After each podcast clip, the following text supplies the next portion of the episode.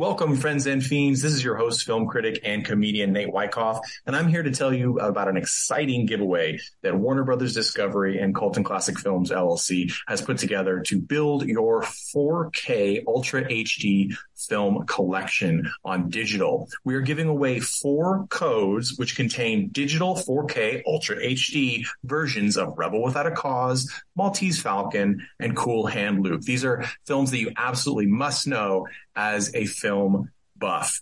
You can get this code by being one of the lucky four people we pull from our newsletter list. So go to coltonclassicfilms.com slash newsletter and give us your email and your name and we'll sign you up for the newsletter and we will enter you in the competition. That's all you got to do. So please go ahead and do that. The contest ends on April 30th and we will send out the winning codes on May 1st. Thank you so much for being a listener. And here's your episode of Colton Classic Films podcast. To Colton Classic. Welcome, friends and fiends, to another full episode of Colton Classic Podcast, the podcast where we talk about a mainstream and a cult movie, each of which have a thematic link, and we discuss them both. With you, as always, is me, your host, comedian and film critic Nate Wyckoff. Uh, this is an, an OG style episode. We've got our original two contributors back, uh, and I'm happy about it. First up is Tad Mastriani. How you doing, Tad? Sweet Jesus, what have you done? Ah, and uh, with us we have our good friend Jeffrey Tucker. Hey, Jeff. Waiter, one Colton Classic podcast. Hold the McMurderer. Oh, cannot be done. Bam! That, that is that is a uh, reference to one of today's selections. We actually have a special shorts uh, extravaganza here today. We have four shorts that we'll talk about rather than doing two uh, films. So basically, my opening was a lie to you. Uh, so let's get right into it. I'm really excited about this. We're going to start first with uh, a, a, a, film called Create Your Killer. It's about eight minutes. It's by Sarah Gierksky. And apologies, Sarah, and to your cast if I mispronounce names. It is almost certain to happen. Um, especially because uh, my Swedish is horrendous. And this is a film from Sweden. And uh, yeah, so let me just go into kind of a discussion of what is in this film. Uh, we get it's, it's only eight minutes, but I feel like they do pack a lot of potential in here and a lot of visual style, which is cool. Called Create Your Killer, and it stars uh, two women and their male friend who's playing a video game on the floor in what looks like a know, a rental house or a, a, large dorm, like off campus. I don't know what it is, but it's a house. Uh, playing a game. It's dim. There's uh, video game posters everywhere. And uh, one of the girls finds behind the TV a box with a VHS tape that says "Create Your Killer" on it and a remote. Uh, she puts the VHS in the VHS player, and it turns out to be some sort of vintage-esque, retro-esque pixel game where you use the remote to build your killer, which appears in the house in real time, and you can control uh, unless you drop the remote and the batteries fall out, in which case the killer starts to kill. Uh, there's a little bit more to it. Um, so first, I would just want to say that this film had really nice production the lighting is great the um the pixel effects the music the sort of synth you know uh new wave synth soundtrack is very uh, put me in the mood of indie games now which are my favorites these days. Uh, that was a lot of fun.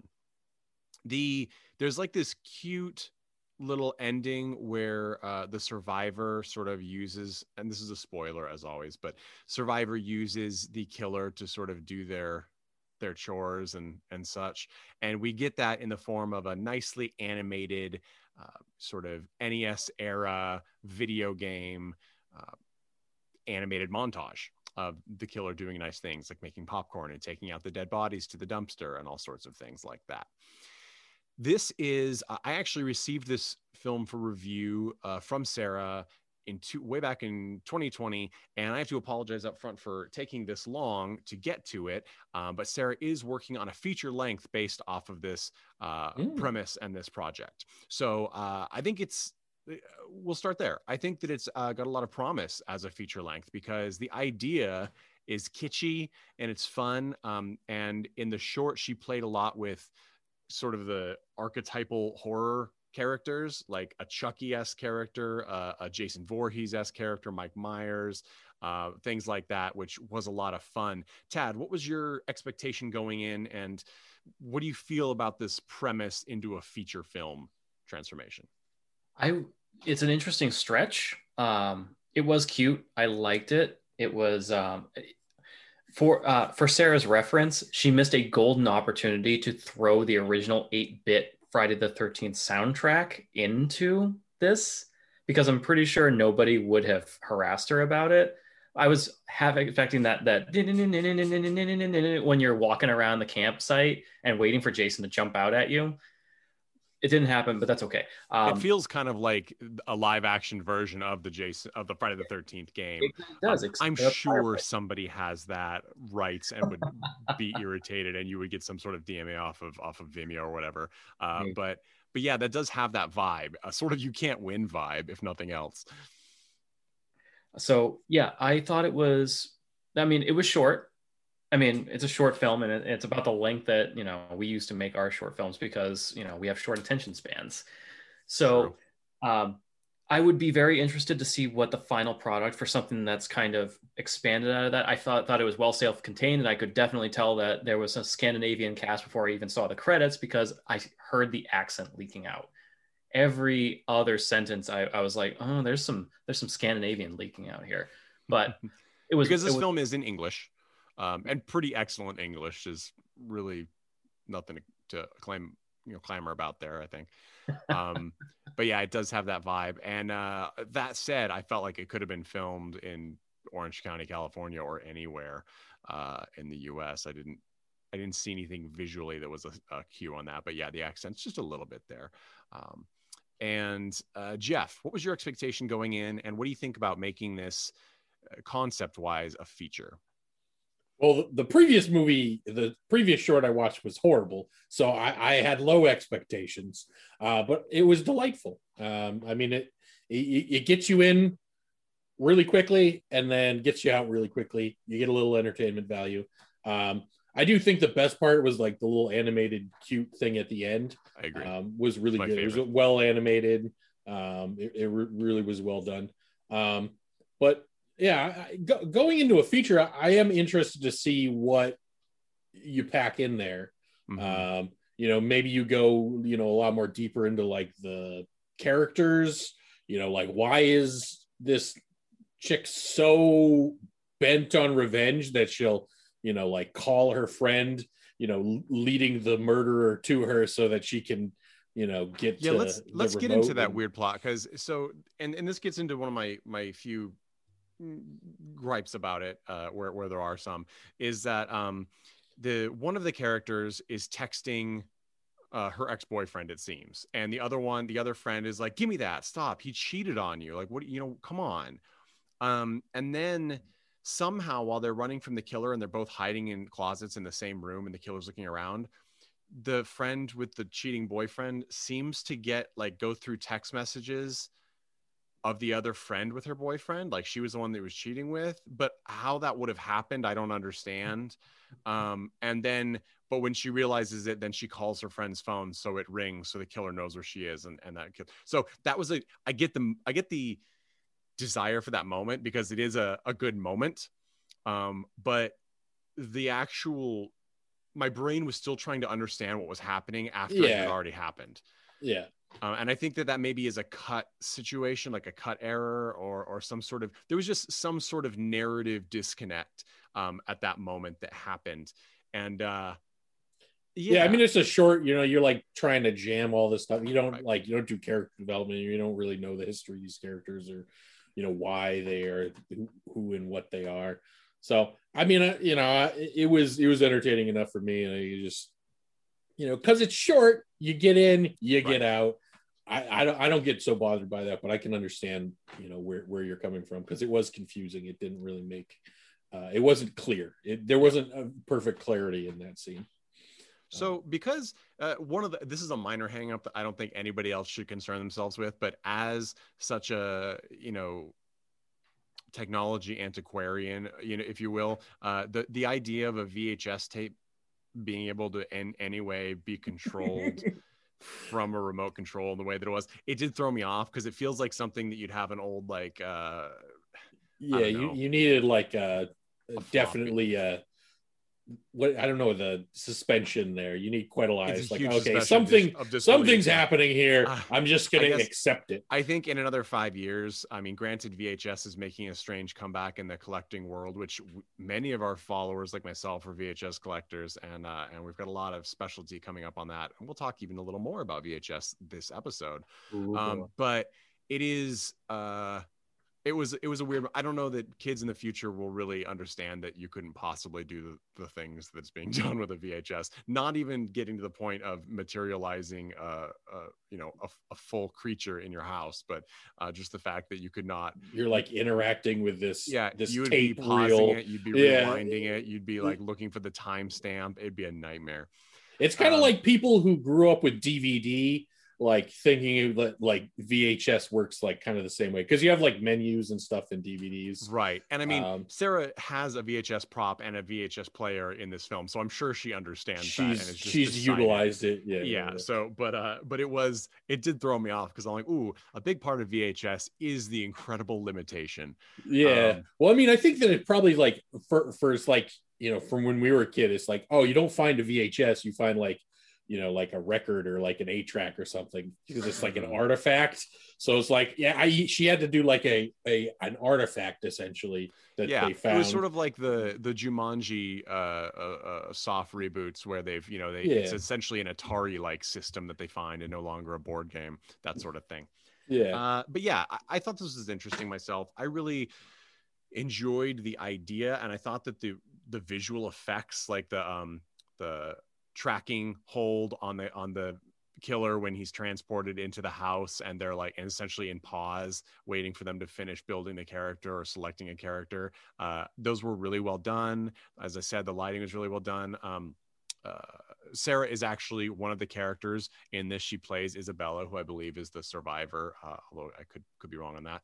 Um, and then we have Jasmine Martinez as Amanda, uh, and then um, Adam is played by Emmanuel Markskog, and and the killer is Mikhail Bjorkman, and there's a couple other people in in other costumes in there. But I think it, it's really wide open territory is what Sarah can can do with the feature length, and I'm really excited to see it because I like the idea of this.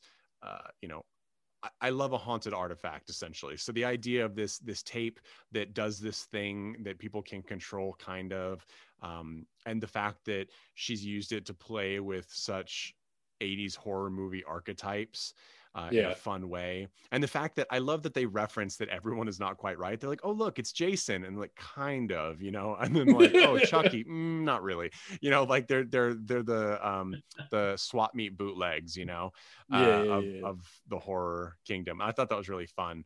Uh, I think that, and again, I think you could do this similar plot in a feature length, but I'd love to see her really expand it and, and change, have a different plot with the same device. Um, Yeah.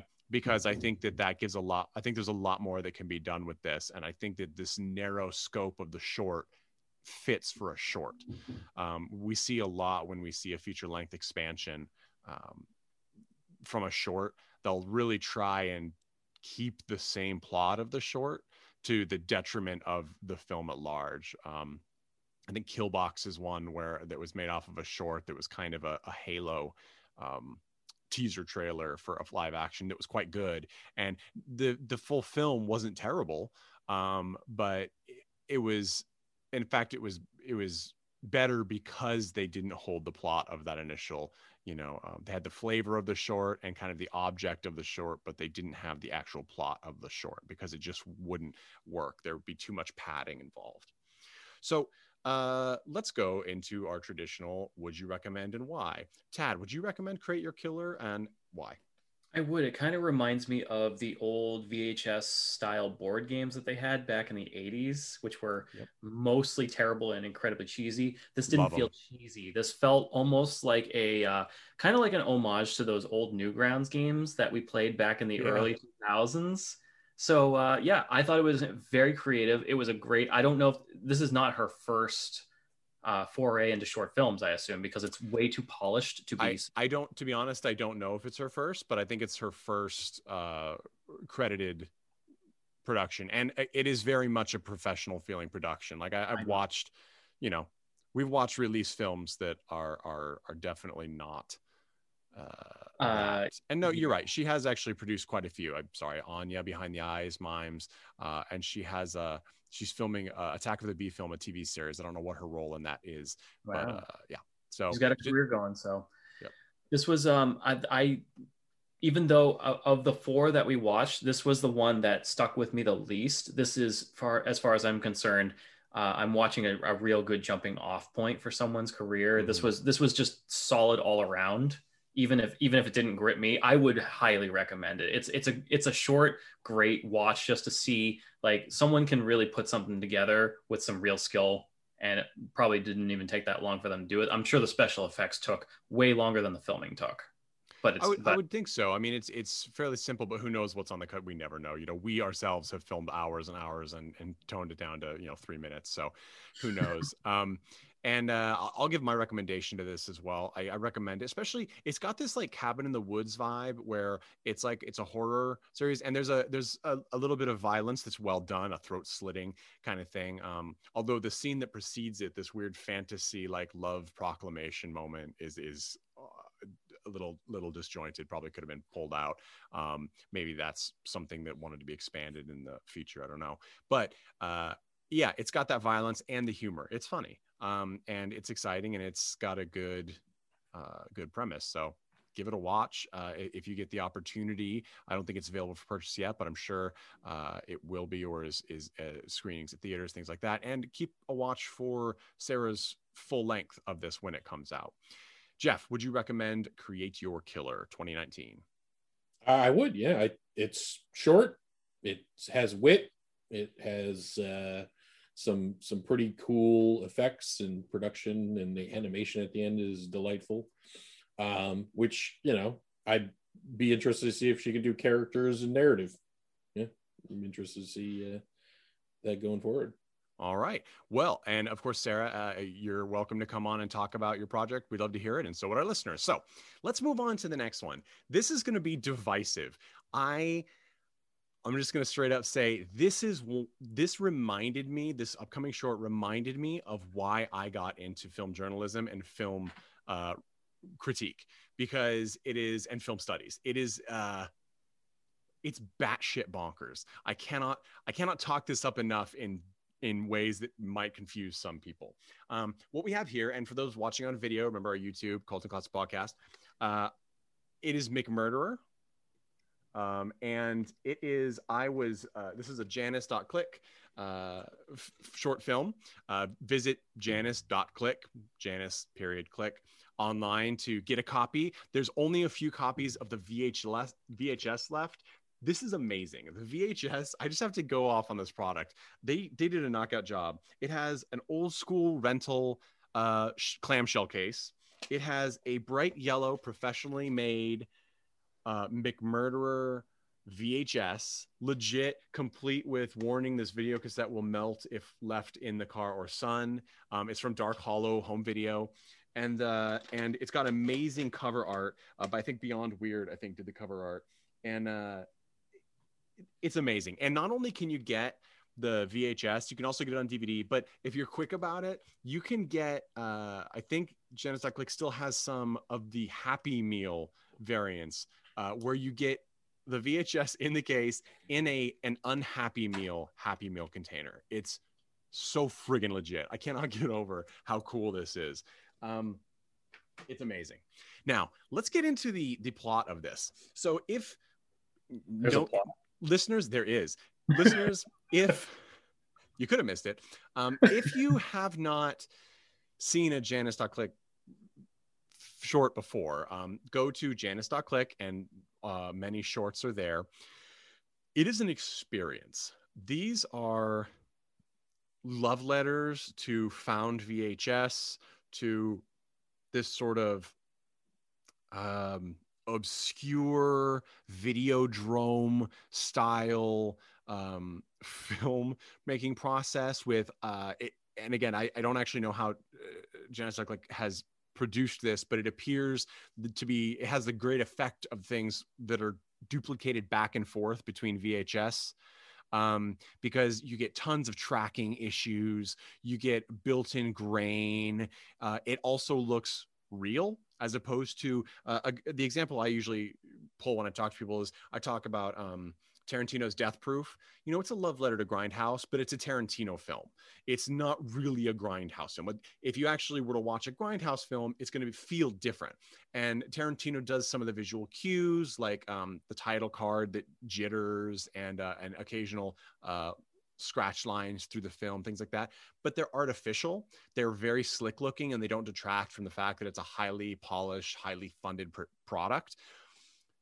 McMurderer does not do that. McMurderer says, if you want to experience what this is like, what true grit cinema is, we're going to give that to you by having insanely dilapidated footage. I mean, 480 uh, DPI is a dream at this point. Um, it is, and it's and it it feels like it's cut together, you know, with a good old fashioned VHS swap or or linked v, VCRs. Um, and there's just these really really cool moments. I know I haven't said anything about the plot here. The plot, and this movie's about 15-ish minutes, I, I believe, 17 somewhere in there. Uh, the plot is is that there is uh, a a man who's a clown who runs a chain of fast food restaurants that may or may not be McDonald's. Uh, they call him McClown. Uh, he is an alcoholic, though he denies it, and he's not well liked while filming an insane rant of himself, talking about how he's a motherfucking clown. Uh, he's killed by being stabbed in the head by one of his employees. Now, uh, we jump forward to like five years in the future. His son exists and misses his father so much that he eats at the restaurant every day. We get a disturbing scene uh, where he leaves his friend on the couch to uh, there's no delicate way to put this, masturbate over spilled fries in an alleyway and then wrap the whole parcel up and throw it in the trash. Well, that creates the new McClown, essentially, a, a giant mutant, yellow bodied creature that proceeds to kill its way to its son and then uh, be happy raising its son, I guess. Um, there are lots of weird things in this already weird thing. There's an anti abortion video in the middle, which is perhaps the most insane. It really feels like, I mean, it feels like the kind of anti-abortion video that that is actually gets made like it seems like people who are anti-abortion to the extent that they picket and things would think this is how it really is, right? Like somebody's dirty shower with tongs and you know the equivalent of a turkey baster um, and uh, and a can opener. Um, it's just it's nutso, and and and he calls and McClown's son calls this uh, anti-abortion video a pornography film, uh, and then plays it, and we see it's an anti-abortion movie. It's it's utter madness.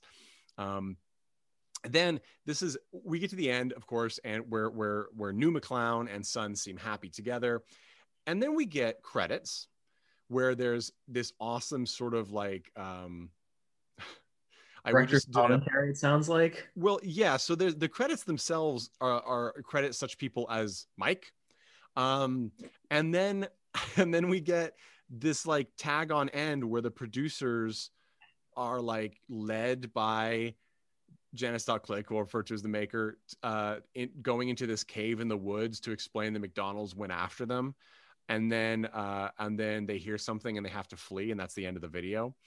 Um, there's there's so much more to this. Uh, there is some of the characters speak in subtitles. There's no audio for them. They just have a subtitle on the screen, and the character next to them will speak to them. Um, and many of the characters wear bizarre masks throughout the entire just as their face and what it reminded me of to my absolute joy was the disturbing 80s bizarreness of the indie game hotline miami hotline miami was like this love letter to Cold War paranoia and um, retro pixel art and um, synth new wave soundtrack. McMurderer pegs that and then takes like the video nasty era uh, uh, and and the bootleg genre and just crams it in there together, turns the blender on, and then poured out whatever it had into a VHS case. It's nutso. Um, we'll just go to this, Jeff. I know you have thoughts on this uh, go. I for don't it. even know where to start, man. I I mean, this is just. I mean, I, I'm enjoying the fact that you are like so amped up about it. I'm Um, enjoying the fact that he actually explained the plot to me because uh, I didn't get that. I, I got most of it. I think there was some some elements there that I may have missed, um, but it just was like I, I don't know. It was just it's just too like horrible and uh,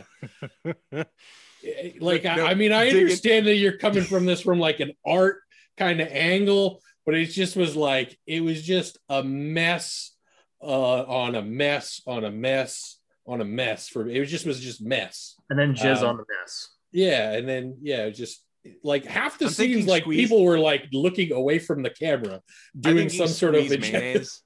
I think was the was the. I think not I think that how- was the intent is that haha it's mayonnaise, but still the It, the oh yeah, it's always gross. A- a- But the thing is, so yeah, what what what always impresses me though about Janice Click shorts is the amount of effort that really goes into making it so legitimately degraded. Um, it's just not that easy, right? I mean, when we all have cell phones in our pockets that outdo the high def or you know the pre high def footage that was done with a thirty five hundred dollar um, Panasonic, you know, uh, a decade ago. It's it's nuts to think that someone's actually working with VHS or using some whatever methods there are that that Janice Click is using to degrade this to the level. I mean, even the sub the subtitles are burned in and degraded in the footage. Um, it's not they're not placed on there fresh on the top. It's just it's I kind of find it magical. Um, I mean, there are there are issues, right? Like there are times when the sound is just a little off. I didn't catch all the lines, um, but as as was claimed, uh, as was claimed of the the quote unquote porn film in this film, uh, it was found unmarked in a Goodwill dumpster. This is what you imagine finding unmarked in a Goodwill dumpster. This is what, as a as a dumpster diver i wish i would find and i always think in my dreams i would find and i never do. Like this is the kind of thing that in 10 years if it's dropped off the face of the planet i'll be hard pressed not to make a bunch of unmarked beat up vhs duplicates and just donate them to goodwills and angel view resale places across the state because i want other people to know the feeling of getting this and putting it in a vcr and truly being horrified and amazed and enthralled by what's happening like it's it's just no there's no explanation that could make it fun. It, it truly it blew my mind in a way that so many films try to do and they can't possibly accomplish because they won't go all the way uh, whereas Janet like really went all the way to make this a masterclass in how to damage your film. Um, Tad, what what was your expectation going in, and and what do you feel having seen it? Okay, so I expected um, sort of a parody of so. If anyone has, I, have we talked about Evil Ronald on this podcast yet, Nathan? So so so we haven't talked. So I will I will say this. So when I reached out to Janice Click and said, um, I because they posted a picture of the cover for McMurder. I don't even think they posted a picture. I think it was just a logo at the time. I can't remember. Um, although the cover, but like I said, is really great. It's a play on the um, Ronald McDonald uh, old VHS. I can't remember the name of, but it's it's great, like Ronald's Playhouse or something. yeah, Uh, yeah. it's super fantastic. Um, I I was thinking like, oh my gosh, Tatamai's character, evil Ronald McDonald, and so I reached out to Jen Click when I saw it and said, hey, can we get a review copy? Uh, we actually have like personal interest in Ronald McDonald related material, uh, and they said absolutely, and they sent it on over. So, who is evil Ronald?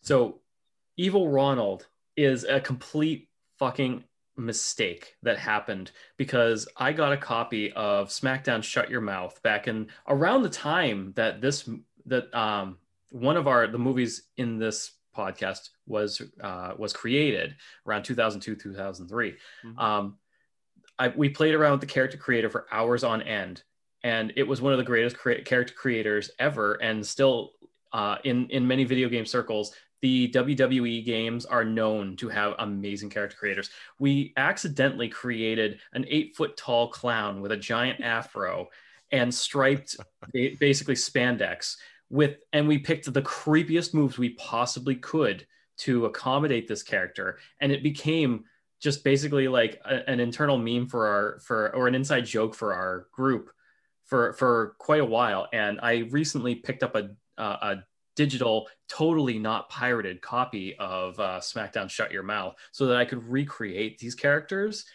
And uh, and i actually sent a video of it to nathan and uh, he got excited. But basically it ended up being a character in our actual comic book series that we had back in the post high school days. That's And right. You guys can find the character Jetty Punk and uh, several of his stories in the Rearded zines, which you can pick up from our shop at cultandclassicpodcast.com. Support the pod. They're cheap. They're great. So Yeah. the, the best part about this is it's a convergence. I- can totally understand why this this is this is why this is OG right here. This is a convergence of that combined with the convergence of my absolute failed fucking senior project Zombie Dance, which we have mentioned previously on this podcast, which is just exactly this. It's a borrowed VHS camcorder and uh, VHS duplication for editing, and me deciding that it was a great idea. For instance, instead of getting actors, I need a cop. Why don't I actually go out and get a cop? Which turned out exactly what you would expect. Cops in real life, most of the time, they don't have any acting skills, and therefore, uh, every scene that I tried to film was a complete disaster. But at the same time, my script was a complete disaster because I was in high school. I had no fucking clue what I was doing, and it was it wasn't as dirty. That's the thing. This movie is filthy in every single way that I could have never conceived of in a in high school when I have zero dollars and basically borrowed equipment. This is worse and yet better at the same time. It's so hard to explain, but my movie has no coherency. If we could actually pull it out to this day, it doesn't exist. It's literally gone because it was before the days where we could have transferred it digitally. But if we had it today and I put them side by side, I would absolutely side with McMurderer because it was somehow better than my fucking film. Yeah, so I, I guess I totally understand what you're saying, Jeff, and I think Janice Click does as well. I think it's it's well acknowledged the bizarreness and the level of of insanity that's it's you sort of have to be damaged to love this kind of thing. Um and but I do. And I mean this film it has so it, when I explain it it's going to sound vile. You know, we've already had masturbation over french fries, creating a creature. Um, there's also the, as I said, the anti-abortion video um, where we watch uh, someone who I'm fairly certain is um, uh, someone who identifies as a very masculine male, uh, pretending to be a woman, firing a plastic baby uh, from between his legs into a dirty shower. Um, and then squeezing bottles of some sort of fake blood or barbecue Ketchup. sauce out. And Gotta then be- afterward, it seems like the doctor might give some sort of enema. I don't know if it's supposed to be feces or blood spraying out. I don't know. I didn't catch if there was any dialogue in that moment. Um, but it's just, I mean, it sounds vulgar. And it is, but not in the way you think. It's not grotesque in the way that, like, oh my gosh, that sounds disgusting. It's that the entire presentation is so, it's unclear what the joke is and who's in on it or not in on it. And that's what makes it so brilliant. Like we recently did an episode where we talked about eight millimeter and 1979's hardcore, where they have these footage of of like um of snuff films. This is what I imagine if I were to find a real snuff film, the vibe. Like it's Yeah. it's so it's it's bonkers. It couldn't be this bonkers in the room when it was being made. It couldn't. It only comes with multiple levels of degradation, reproduction. It's so far removed from reality that it's it's mind blowing. Um, check this out, and guys, McMurderer. Okay, you can find this potentially online. I, it will be taken down at some point, um, but I do think Janice like had it online. But I urge you instead, if this sounds at all interesting, go to janice.click, the website, and purchase a copy on whatever format you want. You can also check out Janice Click's other short films because it's I don't know how to describe it. I, I, there's nothing else like it in my library. It's This the is- kind of thing that I is- look for and I and I so rarely find. And I'm super happy to have this. And shout out to Janice.click. I know how to describe this, Nathan. This is a work of art. And by a work of art, I mean it's one of those things where you don't know if it's bad or good. It just is. Fair. And therefore, it it's f- art. in some ways it reminded me of the uh, bi- the video installations that I'd go to at the galleries, you know, that were real popular in the early 2000s, right? You know, you'd have like a big ceramic egg the size of a, of a 400 pound man and then above it you'd have a video monitor playing people frying eggs and flipping them you know in a pan. Like that's sort of in just bizarre insanity where you just look at it and you're like i'm supposed to get something here. I'm going to keep looking until i do.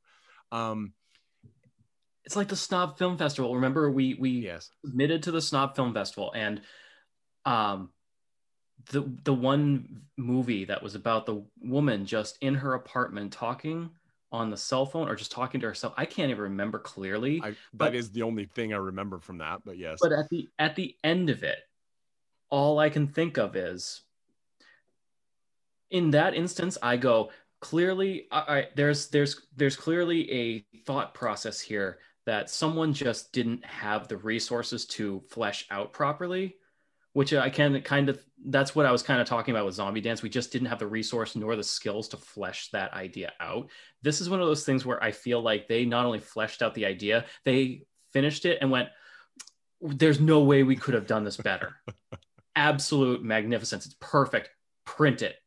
That's the If- feeling I get from this. if Janice.click's release, if Janice.click releases a feature length film and puts in the amount of heart and just and and clearly innate sensibility uh, that they have into it, I will champion it to the ends of the earth. I would. You try to make if you make me watch that, I will kill you. I will. I will watch it twice for for him.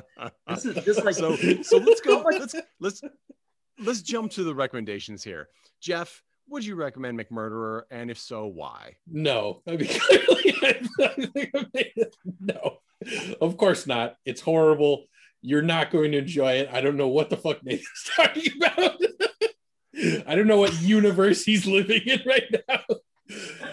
We we we clearly do not align on this one, but I'm very much enjoying listening to him describe his point of view. i really i really do love this film there's i will just say this that the opening where um, the worker is trying to get into i guess the office or whatever to set up and he's like the boss is in there filming something but this is before he breaks in and kills him for whatever reason um mcclown is green screened in front of a vintage McDonald's, and most of him is not visible at all times. Um, the vast majority of him is not visible. It's a it's a poorly lit Zoom call, is what it looks like. and and um, but it's somehow it worked for me. I mean, as he just shouts into the camera that that he's a motherfucking clown, his grandfather was an immigrant, like it just it just I mean, I was sold. I didn't under I didn't know what was going to happen. Uh, I really didn't, and and I by the end I was like, this can't be over. And then there's the after credit scene. Like, yes, yes, this is the meta moment that it needed, and also the little touches. I will just throw this out there. Obviously, it's a recommend for me. I recommend this movie. People need to see this movie to understand what true underground cinema can mean, because a lot of times I get people, especially back in the day. Um, I mean, this way back in the day, like when I worked at Hot Topic, you know, people would come in um, and they would get a copy of Donnie Darko when we had DVDs, which uh, nothing against it. Donnie Darko is a very interesting film. I enjoyed it very much. I like Jake Gyllenhaal. Okay, we'll get into that. But they would, it was just their first taste of cinema that didn't hit theaters. It wasn't the true cult thing that they were thinking it was. Um, it's just the the tip of the iceberg. They had not taken the blue pill.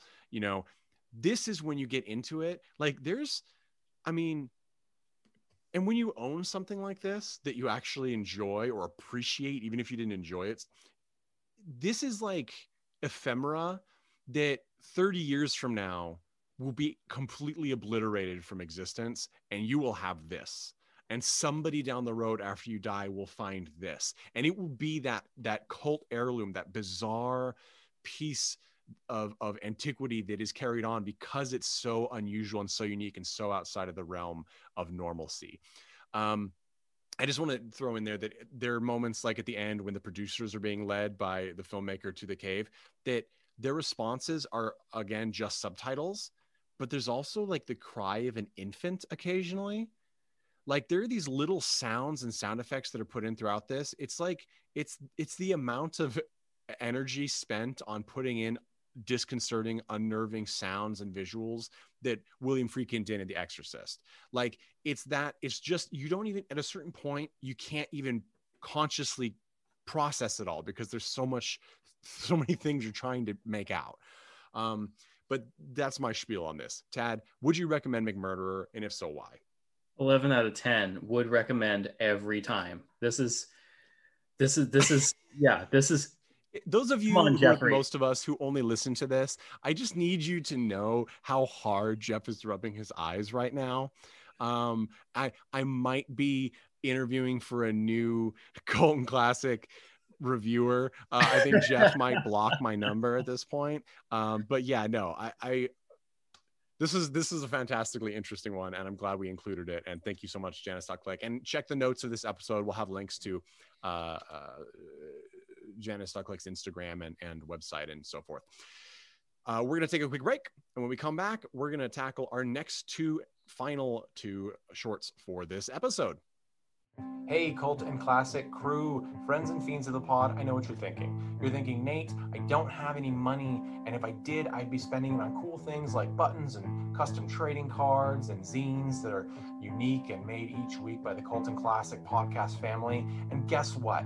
You can do both of those things at once. You can support CultandClassicPodcast.com and get awesome swag like buttons and custom trading cards that are printed on actual trading card stock by actual trading card printers and autographed by the artist. And also zines like classic issues of Rearted with comics and illustrations and interviews, as well as brand new Cult and Classic Podcast family publications that uh, are brand new. So you'll get them first in line. These are awesome, awesome things that you can get just by joining our Patreon at patreon.com slash Cult and Classic Podcast. For as little as a dollar a month, you can get videos of our episodes. So you can see all our lovely shining faces, as well as exclusive content like uh, extra episodes, film reviews, book reviews, and things like commentary by us on our short films, which you'll also be able to see. If you want to pay a little more, $5 a month per se, US, then you get an awesome autographed custom trading card. These are official, printed uh, at the same place that prints every other trading card you've ever bought, and they're autographed by the artist. These are exclusively for Cult and Classic Podcast and inspired by our episodes.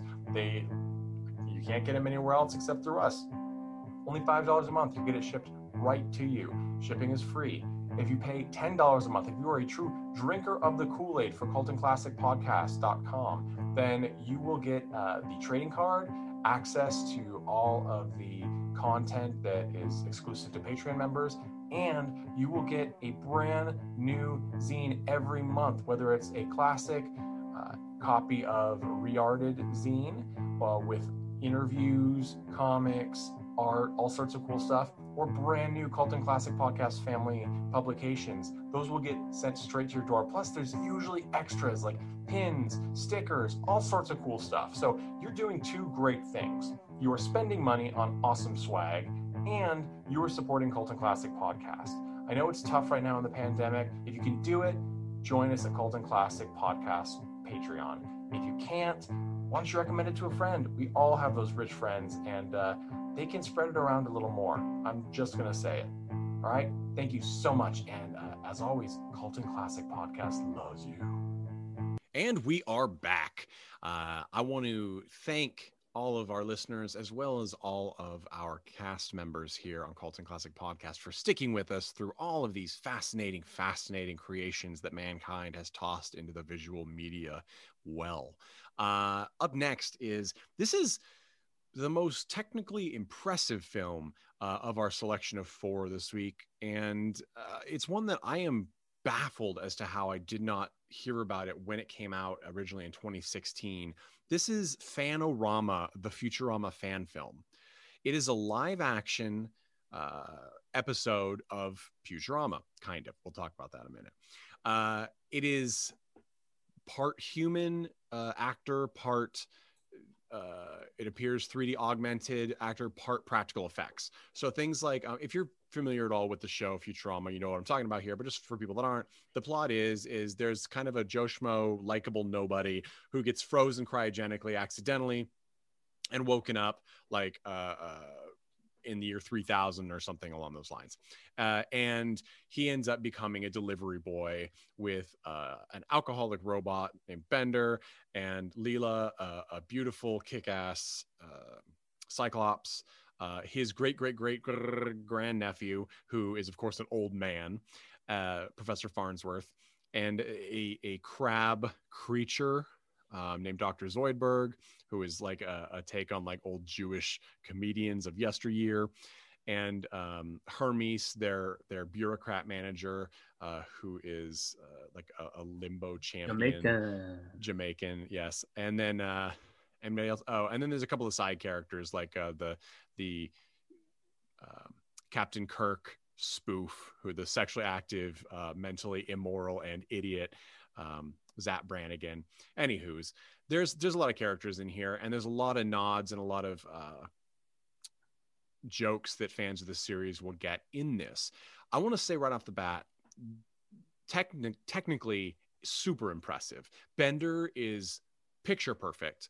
I mean, his mouth movements, his eye movements, the way he looks, his finger movements. Um, and brilliant. And similarly, Dr. Zoidberg, I think, is better than brilliant. He's actually like they did just enough like new detail to make him like a realistic creature effect, um, but still have the overall appearance of the uh, simplified cartoon character. And then we have um, uh, oh Amy, Amy Tan as well, the the Asian uh, assistant. Um, she's a good cast in this. She's I felt very close. Everyone is a pretty good cast in this. I will I will say that Leela's character is highly problematic for me, and we'll get into that um, because I am a fan of the show. But I thought this was really interesting. The thing that people have to know about this is it's 30 minutes long little longer than a typical episode, but not really. It hits about the 17 minute mark, and then it gets Zapp Brannigan coming in and giving a monologue as to how the episode will not end uh, as planned because uh, it is unauthorized, there's no budget, and there's no talent, or something along those lines.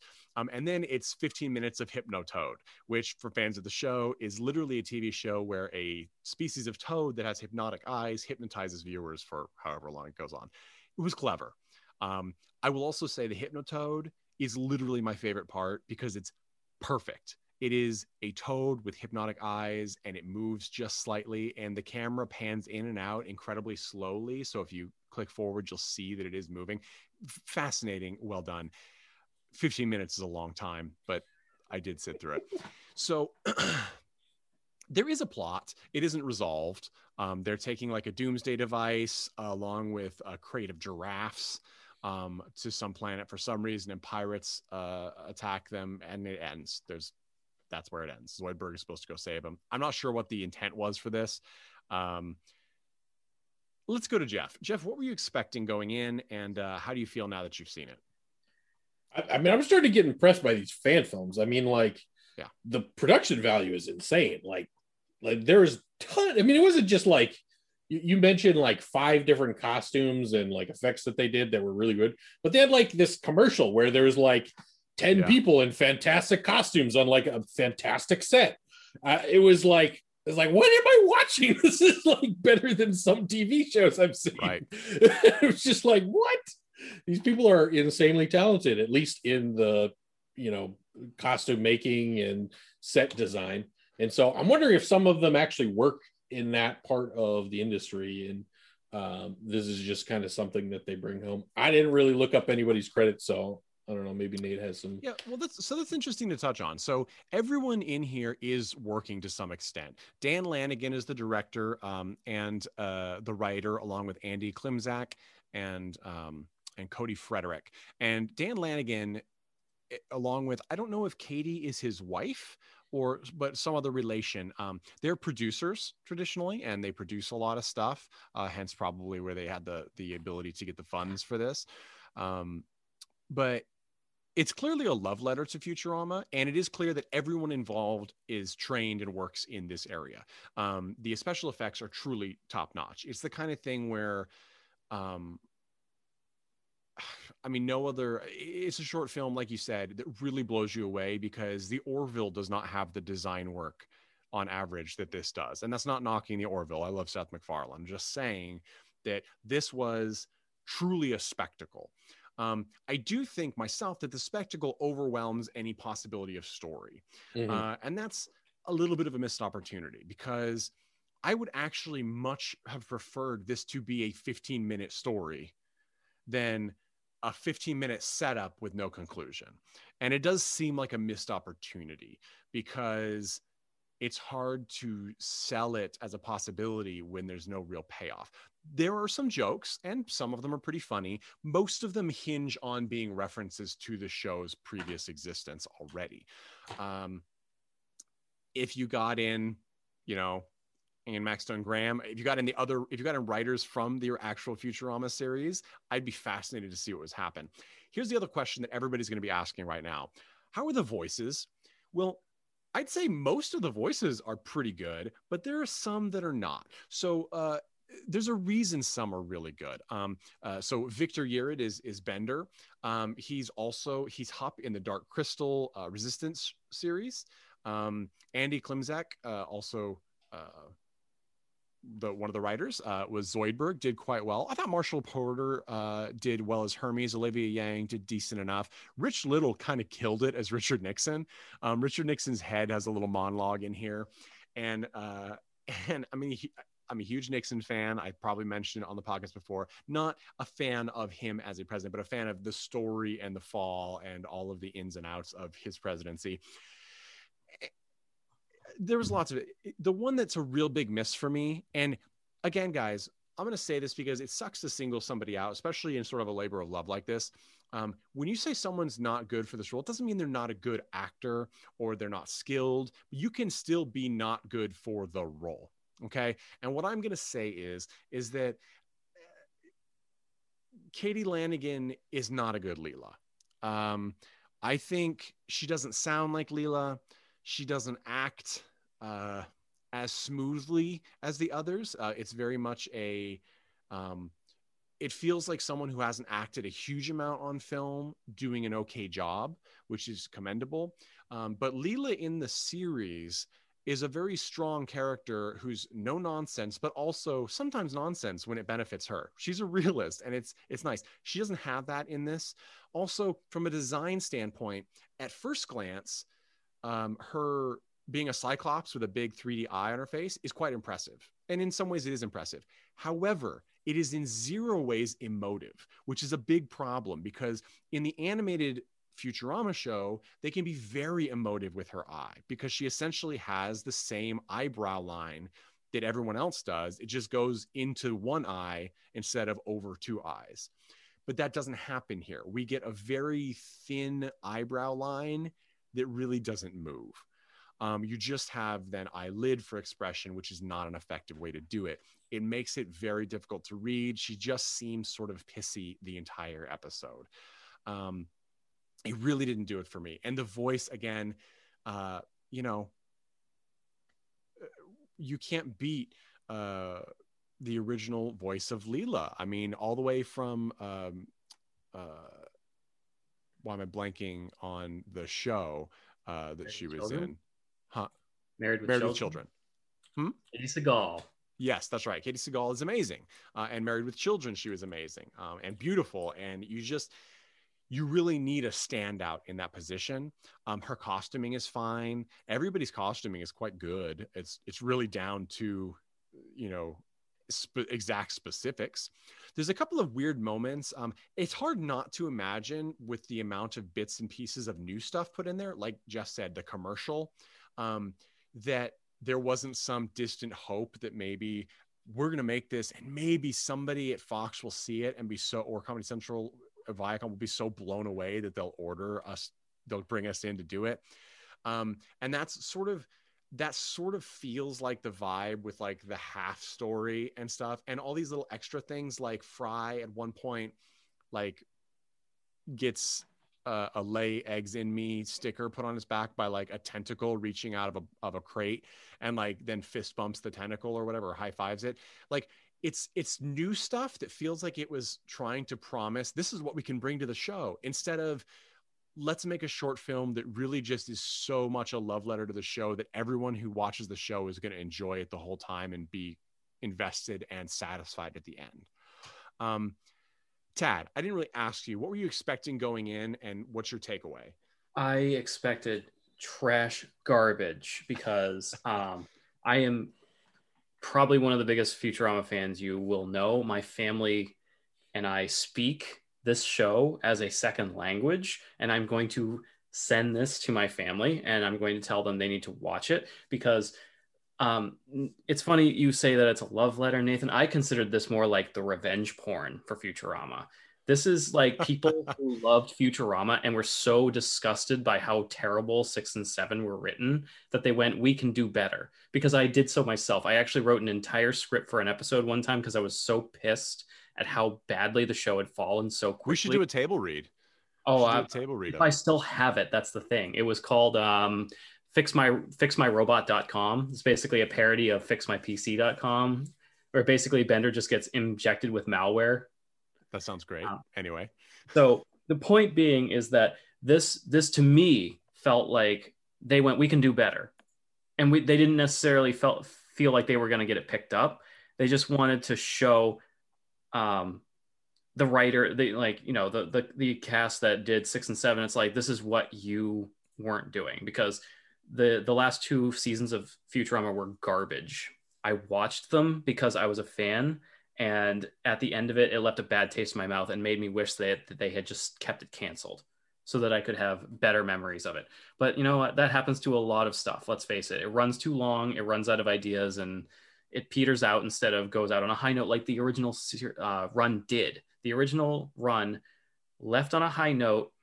It was disappointing, but at least you had the great memory of going, that was solid writing all the way from start to finish, and it never really got Simpsoned because The Simpsons just keeps going and is never good anymore because let's face it, it hasn't been good for over 20 years. I will disagree with you on that. I think that oh. it has oh. peaks and valleys. Of course, it will never capture season four or five, uh, no. but I'm going to disagree with you on that front. I mean, there's even shit in season eight, nine, and 10 that's good and decent, still feels really? classic, and then just gets bad. I, anyway. I just, I'm going to, again, I will disagree. I do think that. I, here's the thing. I also will disagree that all of six and seven for Futurama were bad. I will say that the biggest problem for me with Futurama 67 was it got a little too um almost almost nihilistic the characters because part of Futurama is that they really they're really deep uh, emotional story arcs at some point too emotional frankly. They went a little farther than some things aren't happy. Um, Simpsons is great because things typically end fairly happy one way or the other. Even if things aren't fixed, there's some revelation that things are, are better in some way for the character. Futurama doesn't always have that. Um, it's I'm devastated forever by Fry's dog. Uh, it's just I'm forever devastated. It's unwatchable um, for some people.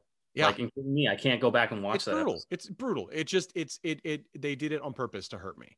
Um, and so so anyway, I get that. I I would say I'm not trying to diss it. I enjoyed Fanorama, but I actually found it disappointing because the special effects were the only thing that really nailed it for me. Um, I, I, do think that uh, as Fry, um, the the lead actor did an okay job. He didn't sound like Fry, but he really tried to hit the vocal cadence. Um, and uh, and it's Cody Frederick, and Cody Frederick also plays the professor. It's interesting choice to have Professor Farnsworth be a practical effect instead of a person um, because of course he's a human in the show um, but i mean he looks like it just i don't know what would do that to a person but hey it was so freaky like yeah. the practical effects were fantastic, especially the the fact that they even got the little Zoidberg thing where his mouth did the his mouth moves, his tentacles move. It's it's beautiful. That was that was my hands down the coolest little thing. Absolutely. Um, yeah, so I I enjoyed this. I just I I feel like with all of this effort and energy, I wish that the script were stronger. Um, that isn't to say it's bad, but it reads as fan fiction for me. Um, or not even fan fiction, like you suggested that it reads as a spec script from someone who doesn't have punch up writers. It's like Um, uh, it's like if Jeff was handed a couple million dollars to rewrite something and then went through with it and got it produced. Because I think that was a read, Jeff. I would I love to see a a Jeff against you. episode of Futurama. Um, you're on mute, Jeff. But yeah, I, I, uh, so, so anyway, um, let's move on to recommendations because I, I really think if you're a Futurama fan, I, I don't know why you're not watching this because it is on YouTube for free, um, and the practical effects, seeing these characters brought to life, with the exception of my difficulty seeing Leela on the same level as the other characters that were portrayed. I mean, it's it's impressive. Like it does look almost like the it, it's it's it's like um a cross between Amazon's iteration of the tick and the uh and the first live action tick compared to the cartoon. Like it's it's somewhere between that, a little more realistic, but not quite to full realism. Um and it's unnerving to see the characters that way. um, but it's fun. And I do think most people in this really, really tried to be um, like the characters from the show. Um, Vic Mignogna does, uh, I'm sorry, Vic, if I mispronounced your name, does Zapp Brannigan. And the look is perfect. The costuming is perfect. The cadence is perfect. For me, the voice was not perfect. It was Um, very jarring. It was like he's got it except where it needed to be because you can't do Billy West. You just yes. can't. Billy West is, of course, an iconic, amazing voice actor that's really important. Um, I think people might know Vic Monina from uh, the Star Trek Continues fan series um, or 2013. Uh, the it's it's a very interesting, interesting series, uh, and he plays Kirk, and I think he does a pretty good job uh, in some ways for a fan film. Again, that's it's one of those standout series. I want to talk about before we go on to, to recommendations. I guess I want to talk about what Dan Lanigan has gone on to do um, because it- it's it's valid. Dan Lanigan has directed several episodes of uh, Mystery Science Theater: The Return for Netflix. Um, that is, of course, the Mystery Science Theater. I don't know if you'd call it a reboot. I'm not really sure what you'd call it. I'm a huge Mystery Science Theater fan. I fully support it. I will say that I have not fully delved into the return. I, I'm still living my RiffTrax life, um, and and I I will never get tired of watching uh, the Sci-Fi Channel, especially era the Mike uh, on camera um, Mystery Science Theater. Although Joel's great too. Getting off topic, and of course, guys, listen if you're Mystery Science Theater and RiffTrax fans too. Our incredible episode where we had uh, Mary Jo Pehl and Bridget Nelson on. It's it's utter fantasticness, and it is on YouTube as well. But anyway, he's he's got some great stuff. Um, he he's working on Mystery Science Theater, The Return, and he's got other things. So I think it paid off. Obviously, he was in the industry before this happened, but I think that this really sort of cemented where he wanted to be in the industry and the genre that he wanted to be in. So, Jeff, would you recommend Futurama's uh, fan film Fanorama, and if so, why? Um, I would, but this is kind of a weird one. It, it really is uh, just fantastically beautiful. There's just so many things to look at. It's a spectacle. Planet Express looks amazing. Yeah, ship. yeah. Like they they do so many amazing things. Like I, I really would like to see this like group of people make some more stuff Mhm. just to see like what they can they can do when they're like flexing some muscles and doing some um some effects but I, nate's right in the fact that it it ends before they finish their their the narrative that they even started in in this um uh, short film um you know the jokes are good but not maybe as good as they are on the show so eh, it, you know again uh I- wouldn't watch the 15 minutes of Hypnotoad. Watch the 15 minutes that's actually there. Enjoy the spectacle of it. Get in, get out, have a good time. Um, it's a short. Um, Yeah, I think that's fair. That's going to be similar to my recommendation. This is really a tech demo. Uh, in the gaming industry uh, or in the computer industry, you know what a tech demo is. It's something um, uh, game makers put together or, or uh, hardware workers, software workers put together to show off the incredible things that can be done with their product. That's what this is. Um, it really is a thing saying, hey, look at what we can do. Uh, and it's got to be brilliant for everyone who worked on its resume. Um, uh, even Katie Lanigan. I mean, it's I don't think she's Leela, but she's not terrible. Um, she's just a different character to me, uh, and I think in that way, it's a fantastic success. Would I recommend it to fans? Absolutely. If you're not a fan or you're not familiar with Futurama, I mean, maybe look at screenshots. if you're if you're into practical special effects, yes, go into it. It's it's inspiring. Um, but if you're a fan of Futurama, absolutely give it a watch. Just watch the first 15 minutes and maybe a minute of Hypnotoad uh, to to get the vibe, and um, write your own ending. This is a fanfic situation. I mean, to me, I really do want the ending. The, the first 15 minutes is all set up. Um, and hey, Lanigan's, if there is a complete script for the full feature, release it. We'd love to see it. Absolutely. Um, I think everyone would. But if you're a fan, there's no reason not to see it. It's 15 minutes of your time and it's on YouTube for free and it's HD quality. It's really stunning. It's amazing to see what these characters can look like in real life, really done. So check it out. Tad, would you recommend Fanorama? And if so, why? Fucking absolutely. I also, like you, was very uh, disappointed to find that I didn't know this existed until literally a week ago. And this is um this is for Futurama fans for sure. This is this is one of those things like if you're not a fan of the show, there's no actual reason to watch this because it, it makes a lot of self self-referential stuff and actually does recycle a few things. You know, there's a few lines where I'm like, okay, they just lifted that out of an episode and they couldn't think of anything better to write. But it's not the worst. It's pulled off very well. Um, and this is this is definitely um, the almost the hard R version of Futurama because there's alien titties and Zapp Brannigan literally has his dick out in this. It's like they really went all the way and I was very I mean, impressed. It's not hard R because they're blurred, but no, I see what you're saying. It's, yeah, it's um, it's more, it's more of the DVD released films before Comedy Central picked up Futurama. If you remember those, of course, yeah. Bender's big score and that. This is better than all of them. They went a little farther.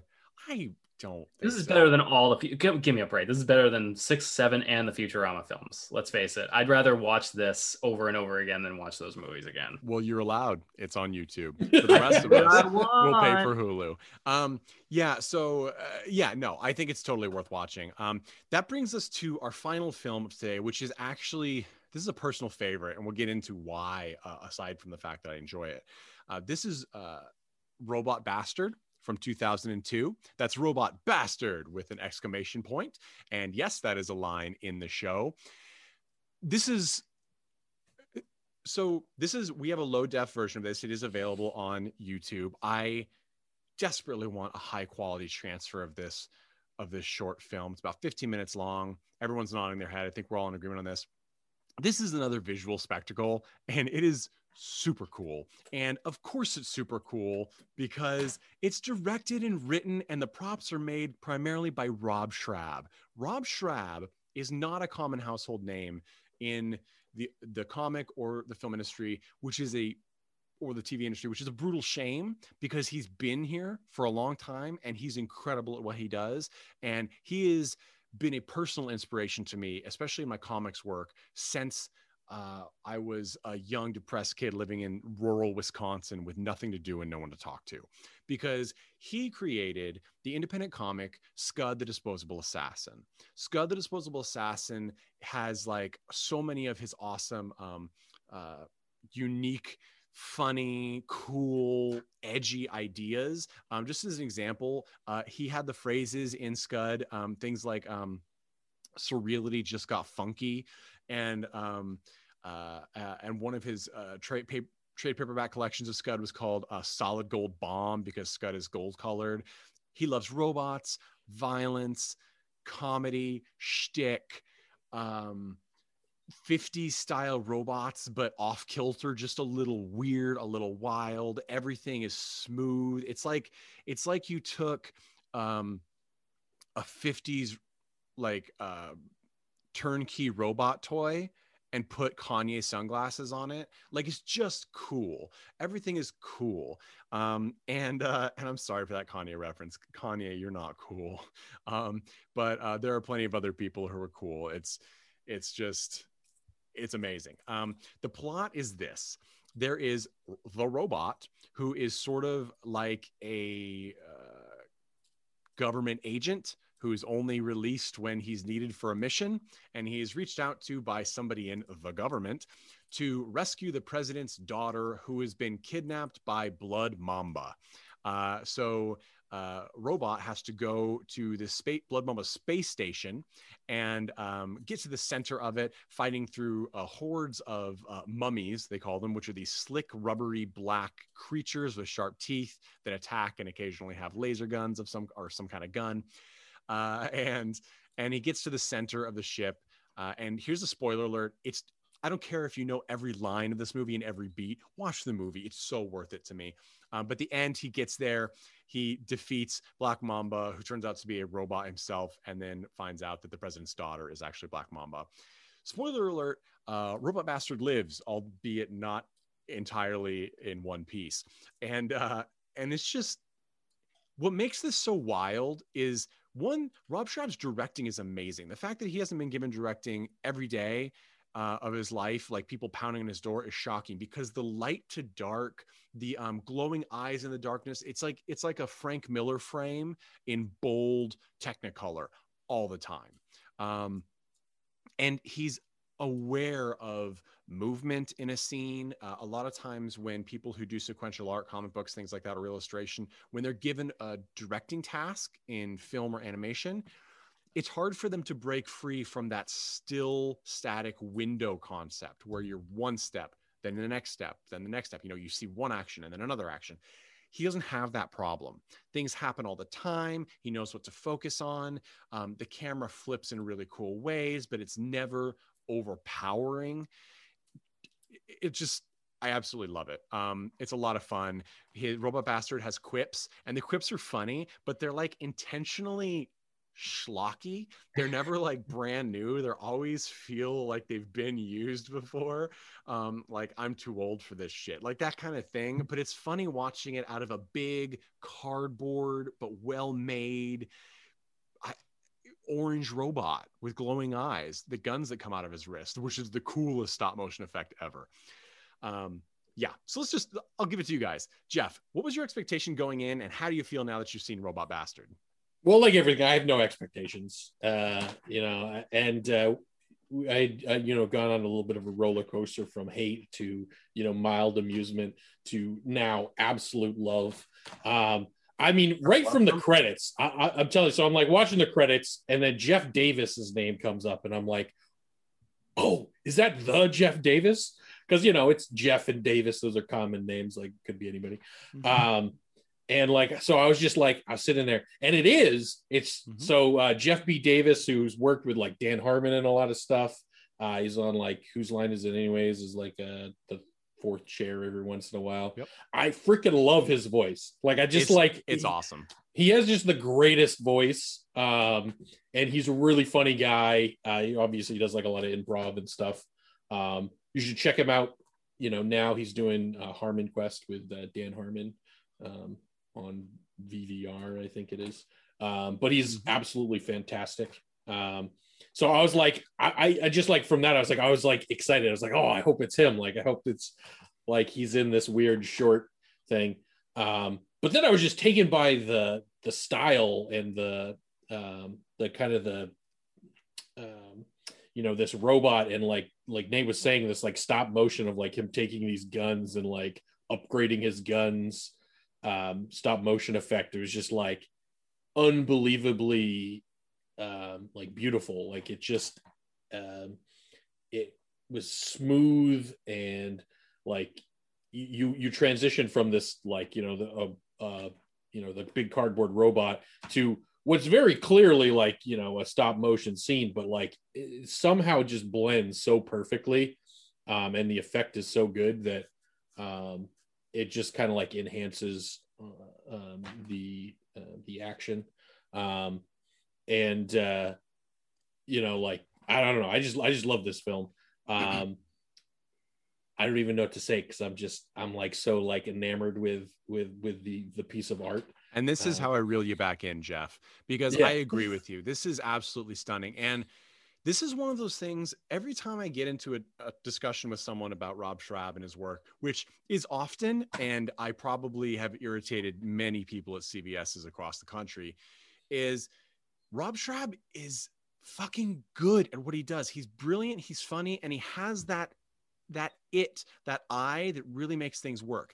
Um, for example, something else Rob Schrab did is Rob Schrab, along with Dan Harmon, because they do work together. In fact, Rob Schrab, if you've seen his name recently, it's probably as a producer on Rick and Morty. Uh, he he with Dan Harmon wrote um, a really cool pilot TV show called Heat Vision and Jack. This is like famous in cult underground TV pilot world, and for absolute good reason. It stars uh, a, it's an astronaut who's got special powers and he's on the run with his talking motorcycle. Okay, it is amazing. What it makes it more amazing, it was directed by Ben Stiller, starring Jack Black and Owen Wilson. This is like the most amazing before they made it huge. I mean, Ben Stiller was pretty big at the time, but it's it's one of those things where you see that and you're like, what? How did and it's good. It's really good. Um, and it's like, how did this not happen? Uh, Rob Schrab wrote um, the 2006 animated film Monster House with Dan Harmon, a fucking great movie. Um, he did. Uh, he was head writer for the Sarah Silverman show. Uh, I don't know why I pronounced that so weird, but I'm a big Sarah Silverman fan. So uh, it's it's the Sarah Silverman program is just a fantastic show. Um, I also, you know, it, it should come as no surprise that I love Rob Schrab because he also uh, directed several episodes of Mystery Science Theater 3000 Return and worked as a contributing writer uh, on the Santa Claus Conquers the Martians episode of the original run of Mystery Science Theater 3000. Um, why do these things all tie together? Uh, Wisconsin. When I was in Wisconsin, is when Rob Schrab was in Wisconsin. Uh, I didn't even know that at the time until later. I think he might have even been in the improv group with a lot of comedians in the area of the Dead Alewives. Um, but who else was in Wisconsin at the time? Mm, Mystery Science Theater.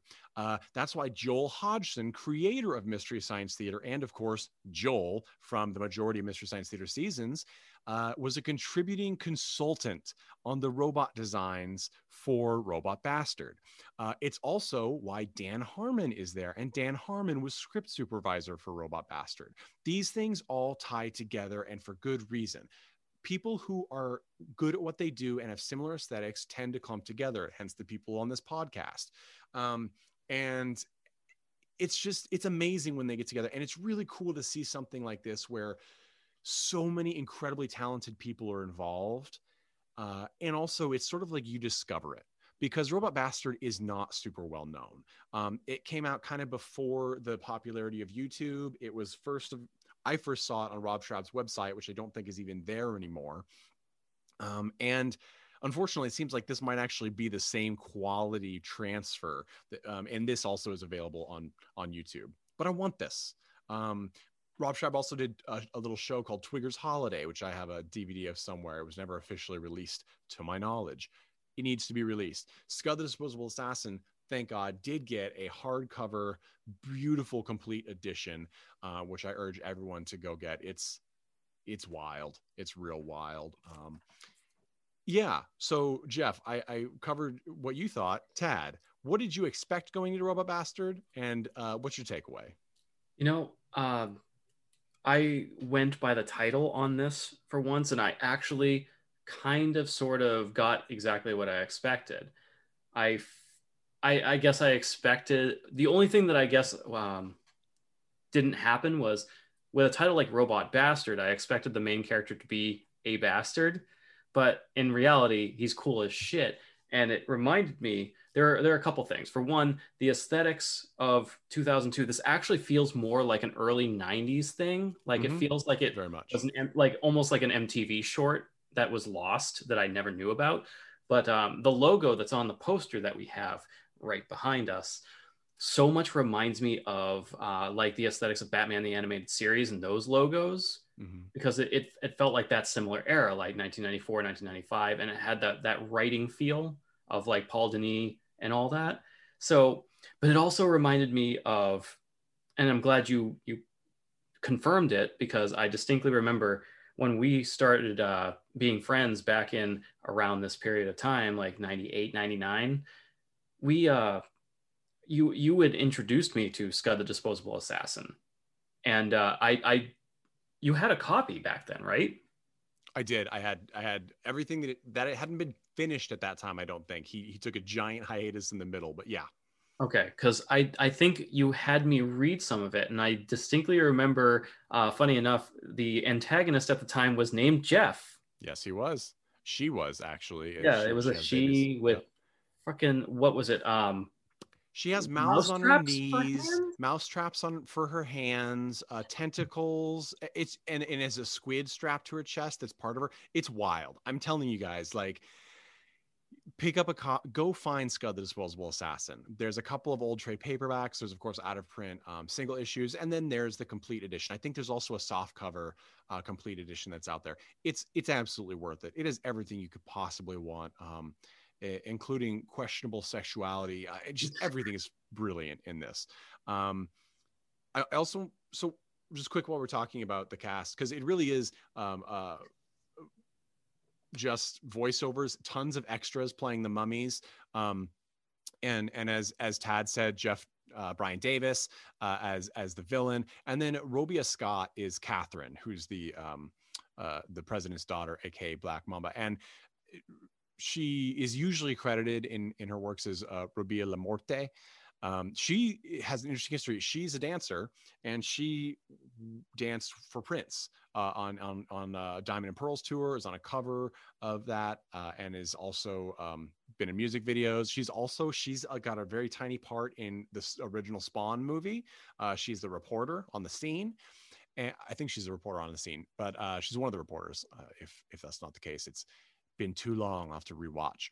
Um, and just the the talent in this little thing is just really great. And we actually have very if anybody has seen, which people have, the Sarah Silverman program, the episode where she takes cough syrup and goes on a little crazy dream trip before waking up with her car parked in a playground sandbox. Um, uh, relatable. Uh, that dream sequence is heavily done by Rob Schrab. And it was clear. I didn't, I only knew Rob Schrab worked on that show because I love Sarah Silverman. I was watching the show. I wasn't sticking around for the credits, but I saw that segment and was like, holy shit, Rob Schrab did that. There's nobody else that did that uh, or that would do it that way. And sure enough, he did. And he's great. And um, I think Sarah Silverman said that she, she wrote the, I believe the, introduction to Scud the Disposable Assassin's complete collection. And I think she said, is, I only knew him as the guy who farted in the writer's room all the time. And uh, I don't know if that's true or not, but um, I, it, it would be a pleasure to be in that room, as weird as that sounds, because Rob Schrab is, is a legend, an un, unsung legend. Uh, yeah, so let's move on to recommendations. I think this is going to be an easy one. Tad, would you recommend Robot Bastard? And if so, to who? Absolutely. I think this is just a mandatory watch for people who are millennials who grew up with uh, with that that uh, that kind of 90 like the early 90s but the 2000s aesthetic. It's kind of like almost like watching a Tool video without just the weirder shit because there's some weird shit in here. Like the the the monsters are weird, but um for the most part it it's oh, you know what? You know what it really does remind me of the artwork from one of my favorite underground band, Screaming Mechanical Brain. They you can find their stuff still out there. I'm not really sure if they still are making music because I discovered them around 2004 back when basically we were trolling around the punk scene in New Hampshire back when New Hampshire had a punk scene and I stumbled upon them on MySpace and fucking loved them. It was weird techno industrial hard rock and their the art style in their album covers very much reminds me of this movie. It's that it evokes that sort of early 2000s mentality that was kind of post 90s but still the 2000s trying to kind of get its own identity together it just screams it to me no pun intended. Yeah, I want to say too, he's not credited on um, IMDb, but I believe that in addition to uh, speaking of 90s things in addition to dan harmon being in there and of course rob schrab himself being in uh, one of the the mummies in um, the, those creatures in robot bastard doug TenNapel is one of them as well uh, who who's doug TenNapel hmm uh, how about the creator and artist for earthworm jim? The amazing uh, video games and cartoon series that it spawned and i believe comics are actually out now or recently uh, as well. But and doug TenNapel also did um, uh, an issue of i think it was scud tales from the vending machine a spin-off series that was really great. Um, a few mini-sodes ago we also did a zine uh, review episode where i talked about um, Jim Mahfood's artwork and his zines and his really cool stuff. Uh, a great guy, really, really fun to talk to and he also did an issue of uh, Scud Tales from the Vending Machine. So things connect together, guys. That's what I'm trying to say here. So yeah, will come to me. Of course, I would recommend Robot Bastard. As Tad said, it feels early 90s in in the coolest parts of early 90s, but also the 2000s. It is that weird 90s nostalgia that we got, and I think if you liked Nickelodeon at its most bizarre and inappropriate, like the early, like 93 with Rocko's Modern Life, and also with the 2000s with uh, Invader Zim. If you like that, you know, Jhonen Vasquez, if you like that, you will love Robot Bastard and get into Robot Bastard and then get into everything else Rob Schrab has done. You're already watching Rick and Morty. I know you are. We all are. Um, and, and probably Harmon Quest too. Watch this and go read Rob Schrab's comics go watch his other shows. Watch the Sarah Silverman show. Uh, you may have no interest, but you watch it, you're going to be entertained and you're going to have a new interest. So do it. That is it for this episode of Cult and Classic Podcast. Guys, thank you so much. I want to say uh, subscribe, write reviews. Whoa, whoa, whoa, whoa, whoa, whoa, whoa, whoa. you missed it, bro. Not, did I not ask Jeff? I got things to say here. I got, I got oh, words. You know, here's the thing. Sometimes I just stop because I know what you're gonna say, and you don't know what I'm gonna say. You're gonna say, Nate, thank you so much for having me watch Robot Bastard and McMurderer today. I love you. No. I will never stop loving you. No, no, those things are true. I do love Jeff. you, and I will never stop loving Jeff. you. That's not what I was going to say. Okay, robot, robot bastard, amazing. You can't really say much about it because it's just like an aesthetic dream. Um, I mean, maybe people with better poetic um, verbiage can can get the job done. I can't. Uh, go watch it. It's beautiful. It's a lot of fun. But it does remind me of something. Uh, so, because uh, I love Jeff B. Davis, I love Dan Harmon. The thing that actually I got to know them first on was this weird thing from a long time ago called the House of Cosby's. Um, it is uh, pretty damn funny. Uh, it's like Rick and Morty before, like you know, ten years before um, Rick and Morty existed. Um, and uh, if you enjoy this sort of thing, uh, Cosby sent or his lawyers sent, you know, like cease and desist letters letters because uh, he was uh, portrayed a, in a offensive or degrading manner uh, without his consent. So if you enjoy somebody, you know, doing something to Cosby without his consent, uh, you know, take uh, take the time and go and watch the House of Cosby's. You will be entertained. It's funny. Uh, Jeff B. Davis is uh, one of the voices. There's tons of other people who do voices and stuff in that. Uh, check it out. All right, The House of Cosby. I will absolutely check that out. And of course, Dan Harmon was also a character in uh, Twigger's Holiday, that series I mentioned from Rob Schrab. And I think too, is it is it Channel 101? I believe uh, you can find some of their early stuff on as well, and that's a lot of fun and really really strange. I think um, uh, Swords Kill Asians was another short series on that. Uh, it's, just, it's wild. Go watch it. Go find these weird things, guys. Come on. Don't forget shorts are a massively entertaining, amazing part of cinema history and especially cult cinema. And so many of these things are up for free online, but also get lost to time because people don't think about them as as worth their time. And i think this selection has shown that's absolutely not the case. Uh, you need to go watch them you need to check them out and you need to make your own shorts guys. I'm i'm going full steam on this in 2021 make your own stuff. If you make short films or you want to make short films do it. It doesn't matter how many people you have. If you have a piece of paper and a pen you could have a dozen people just draw a face on it. I don't know. And then it's not a give good it example. us. But seriously guys and send them to us we'll talk about them i mean uh, you know you may not like what we have to say but that's okay uh, you're, you're clearly open to criticism so give it a go for I real this don't care what I time have to say. Eh, well, for real this time, thank you guys for listening to Cult and Classic Podcast. This has been a very fun short extravaganza episode. And to play us out, as always, uh, is the Chud with All About Evil. Please follow us at Instagram or on Instagram at Cult and Classic Podcast and check out our website, cultandclassicpodcast.com. You can visit our shop, buy zines that support us. You can watch videos of us on YouTube. And please write reviews on iTunes, Apple Podcasts write reviews. It helps us. If you write a review, send us your screen name either over Instagram or to our email at cultandclassicpodcast at gmail.com.